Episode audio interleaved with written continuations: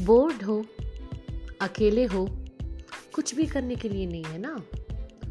तो आप ज़रूर मेरा पॉडकास्ट सुन लीजिए, क्योंकि मैं हूँ यहाँ आपकी सारी शिकायत। सब कुछ सुनने के लिए हमेशा तैयार रहूँगी। सो गो हैड